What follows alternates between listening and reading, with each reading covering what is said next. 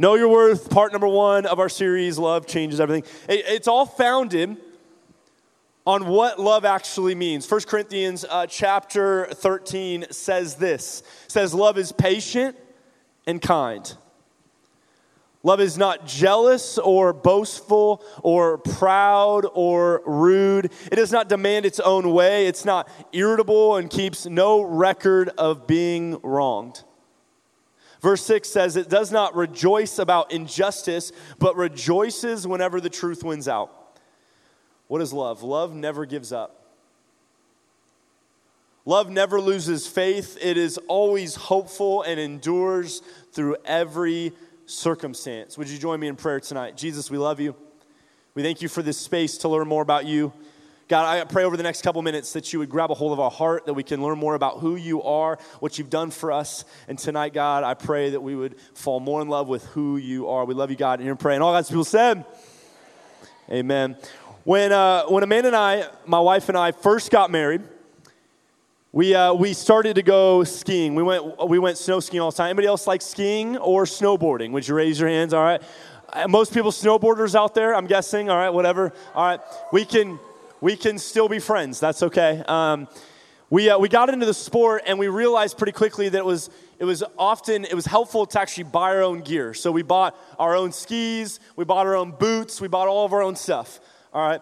And uh, we've been skiing on the gear for a couple years now. Well amanda ha- we had a baby and the whole thing and apparently your shoe size changes. I didn't even know that. That's a new thing to me all right? But but she doesn't fit in her boots anymore all right? So get this we bought our boots used at a used shop in Head, Utah. Come on, somebody. And um, great, love it. So we went back to the place last week and we took the boots that we bought from them two years ago.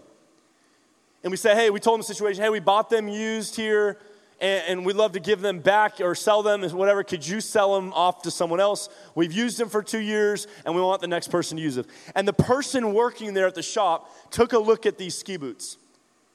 And they were the same ones that they sold us two years before. And he looked at them and he kind of looked at them and he said, These have no worth. He said, They're worthless. I, I, said, Can you sell them for anything? He said, Absolutely not. Uh, no one will pay money for these boots. He said, You might as well just throw them in the trash can. And in that moment, what he was saying, right, is he was saying, These are worthless. They're not worth any money. There's nothing you can get for them. They are worth nothing. What does value actually mean? Maybe if you're taking notes, you can write this down. Value is determined by what people are willing to pay.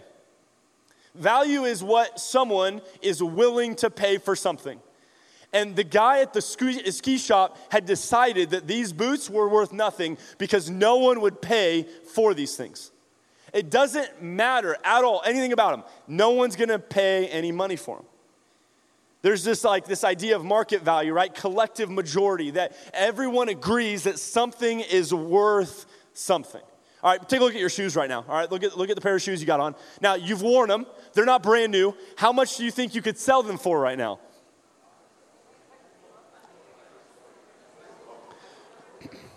All right, all right. Now, now here, here's the thing. It, it, it's we can all go around to our pair of shoes, and they're all going to be worth different amounts of money. Anybody say they're worthless? Anybody have some shoes that you're like these are absolutely worthless? Like those ski boots, no one's going to pay any money. All right, let me see some shoes that are worthless. Just raise them up in the air. Let me see them. All right, some worthless shoes. Great, love them. Great. All right. Anybody got some pair of shoes you're like these could sell for 200 minimum? 200. Tony says yes. I love it. Is that a pair of Crocs? Those are not 200. All right.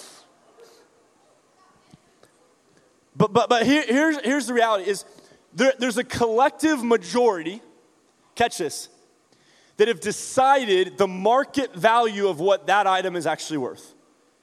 And the guy at the ski shop said, These boots are worthless. No one's going to pay any money for them. And I, th- I think for some of us tonight, we have allowed the majority of people in our life to determine the worth that you see for yourself.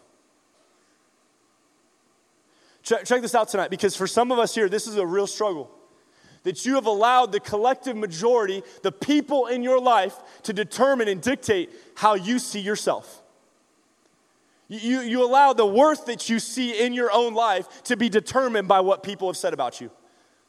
A girl told you that you looked ugly on Instagram. Your, your teacher said that shh, teacher said you aren't smart. Your parents said this as this mean statement to you. She says you're not pretty. You're not smart enough. You don't have what it takes to make that, to, to make that team. You're not a good enough athlete. You have absolutely no style. You, you, you don't know how to dress, like whatever it is. For some of us here tonight, you have allowed the words that people have said over your life to dictate how you view yourself.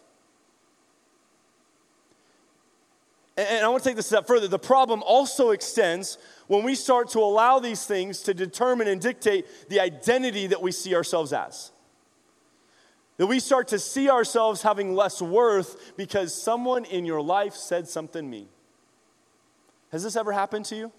I'm not asking you to raise hands tonight. But maybe, maybe if you're with me, just nod your head. Like, yeah, this has happened to me. I look back on my life and I feel like uh, there is some hard season of life, but middle school is a hard season. Can I get an amen? Goodness gracious. I look at some of the worst things that people said to me to my face, and I was like, it was in middle school. You ever get bullied in middle school? You ever had someone say something just mean? Like, now, now here, here's the thing. For some of you, you have allowed this identity or this thing that someone has said about you to become what you think about yourself. Or you've put your identity in something that you do that will not last past a certain season of life. For example, some of you are really good athletes and you see yourself as an athlete, but what would it look like for you if you were to lose this status, if you were to get injured, if you were to lose that sports, whatever? For some of you, you see yourself as a student, you see yourself as a good academic person. What happens if you don't make that school? What, if it happens, what, what does that mean? I think there's a big movement right now where, where, where we identify by our sexual orientation or our sexual gender identity. And this becomes something that we identify as really publicly. There are things that we start, that, that, that in culture we identify with. But what if what we should identify with? And what if our worth and our value doesn't come from what people say, but by what God says about who we are? I, love, where's Ainsley at? Ainsley gave a message tonight for us. Where's she at right here? I, love it. Like, we didn't even plan this, okay? But she's just preaching, stealing all my points tonight, but it's great. But, but here, here's the reality is Ainsley is literally walking in what I'm talking about. Ainsley, we're proud of you. Because what you've decided is you said, I'm not gonna live by what people say. Because here's the problem. You ever been on a roller coaster that goes up, down, left, and right? You ever having to hold on for dear life? What happens for some of us is we have allowed people's words to dictate how we view ourselves, and it's like we're on this roller coaster. You ever been on this roller coaster before? She says you're pretty, she says you're ugly. One guy says you have big muscles, the other guy says you have small muscles. It's like you're on this roller coaster of life and you're allowing, catch this, you're allowing your view of yourself to be dictated by what people say. Love changes everything. Tonight, night number one, we're calling it Know Your Worth. And before, we're gonna talk about relationships. We're gonna talk about dating. We're gonna talk about ma- marriage. We're gonna talk about breakups. We're gonna talk about sex. We're gonna talk about all the things in the future weeks. But tonight, what we need to start with is we need to start with the groundwork, with a foundation of where do you find your worth in? How many of you guys know that when you enter into a relationship, all it is is you're bringing your baggage and they're bringing their baggage into one big pile of baggage? Right? That's what relationships are. So I think for some of us, we need to stop and we need to pause. Some of y'all are so eager to hop into a relationship, so many of you so eager to find someone to fulfill you, when in reality, we need to stop. Listen to me, listen to me tonight. Stop and say, Where does your worth actually come from, young person? I think there's this movement in culture where people have believed this lie that someone is going to complete you, someone is going to fulfill you. And the problem is with this, this will never happen. Doesn't even matter if you find your dream guy or your dream girl, they will not fulfill you. What we have to do is we have to become super secure in who we are and who we've been created to be. So, how, how, how are you doing on this journey yourself? Like, this isn't a relationship journey. Actually, we need to start the first week of the relationship series, and we need to talk about an individual journey with Jesus. But Before we're ready to date, before we're ready to talk about all the things that are coming in the coming weeks, we need to stop tonight and say, Where do you find your worth? What do you place your identity in? What do you see your value as? Because the problem is, as we talked about earlier, what is value? It's determined by what someone is going to pay for something.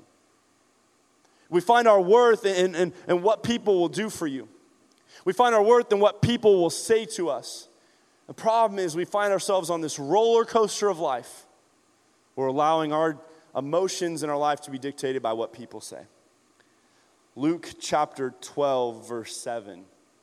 Uh, it's, it's, a, it's a small verse in the middle of the book of Luke, but here's what it says The very hairs on your head are all numbered.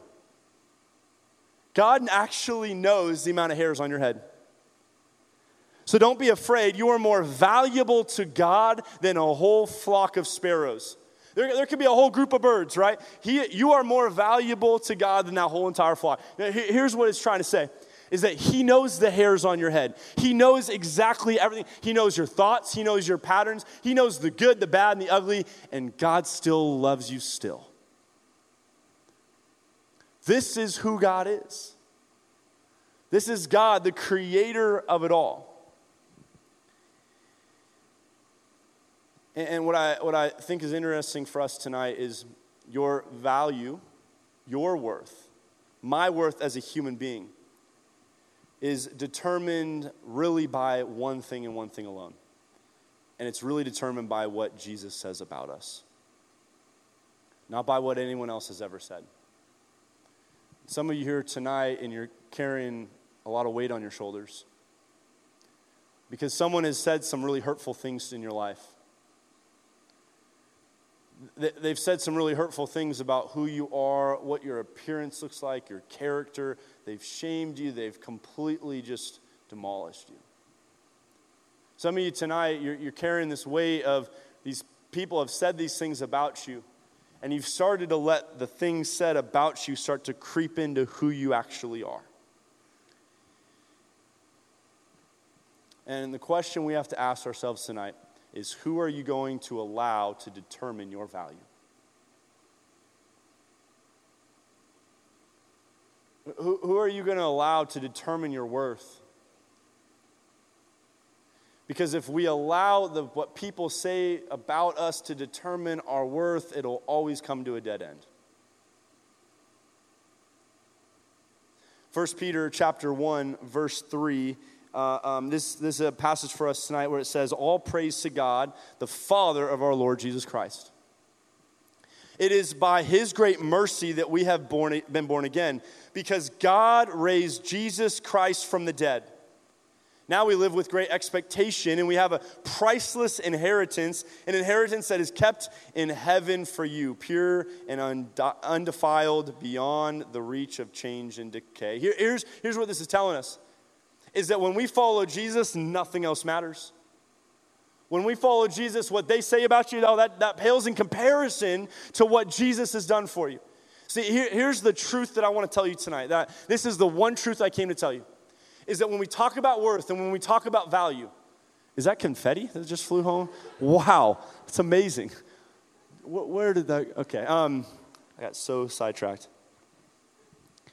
Your value is what someone will pay for you. And here's what God did. Catch this tonight. God was willing to pay Jesus in order to purchase you. So, the truth tonight that I want you to hear is that God paid Jesus in order to purchase you. That was what he did. He sent his only son on a rescue mission for me and you.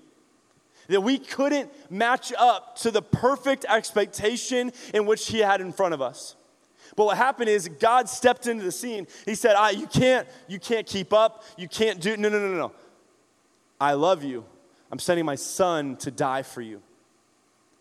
And what happens is it becomes something that we don't just check in on Sundays and move on, as we talked about earlier.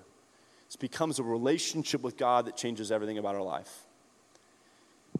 Uh, many of you guys know my daughter is uh, 14 months old right now, and she is amazing. She's learning how to walk right now, all right? So check this out. She'll hold on to like uh, stuff, and she'll kind of stand there, and she'll let go, and she'll just, she'll just do this. She'll look around, and she doesn't know how to take steps yet. She just kind of looks. She looks around, and she tries to take steps, but like she can't. And, and over the last couple days, it's been amazing. All she'll do is she'll like she'll see her mom or she'll see me or something and she'll just start like she'll fall. Like she'll just take three steps down into your arms. It's amazing. It's great. Hopefully next sunday i'm coming back. She's walking. It's great. It's amazing like that's probably probably what's gonna happen but she's on this weird thing and i'm cheering on ayla go ayla go ayla go and i'm helping i'm trying to help her walk trying to help her take her first steps i want it so bad for her but but she's like one step at a time mean, super close but not quite there but what I love about this is like, as she's doing this, I go up to her afterwards and I say, I love you. And I tell her I love you because, like, from this age, like, she's doesn't even know how to talk yet. She doesn't even know what I'm saying. I want her to know that I love her even still. Even still, even, even though she can't quite walk yet, and I'm cheering her on, I'm telling her to walk, and all these things, like, my love is not determined by if she walks or not. You guys with me?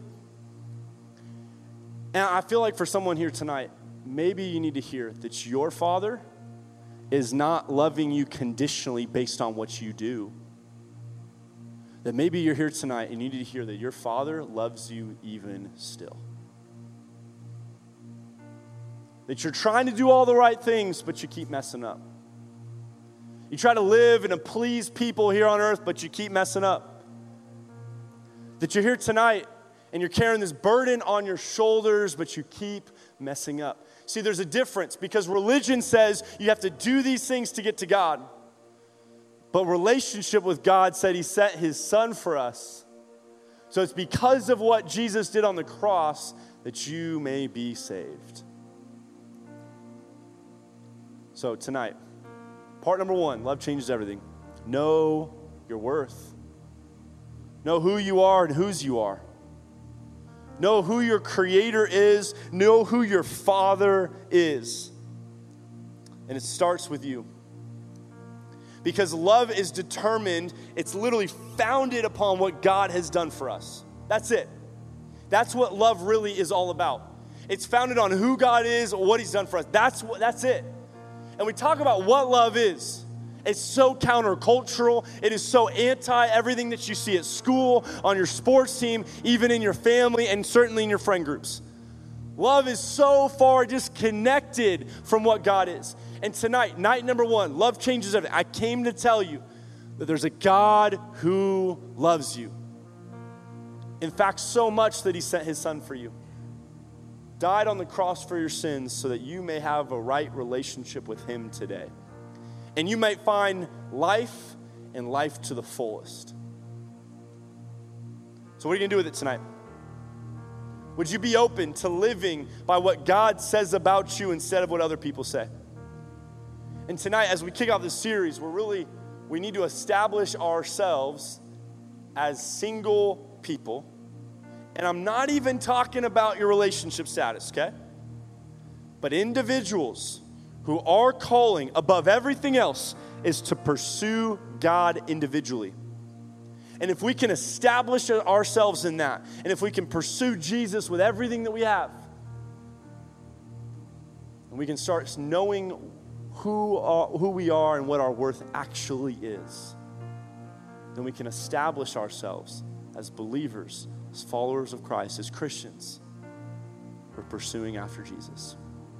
So, all across this room, heads bowed, eyes closed, I want to invite you into a moment of prayer with God.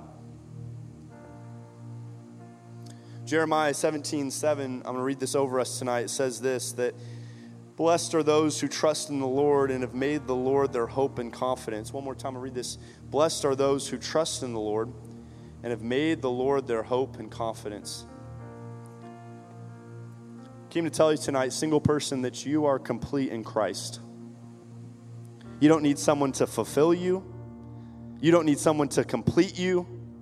That you are complete exactly how you are, created and loved by God. Maybe tonight you're here in this room and you've never made it a personal decision to follow Jesus, I want to invite you to do this right now. It's accepting love, grace, and mercy from Jesus Christ. Saying, I'm a sinner. This is you, just prayed along with me that I'm a sinner, that I've messed up, I've missed the mark. Tonight, I'm believing in what Jesus did on the cross for me.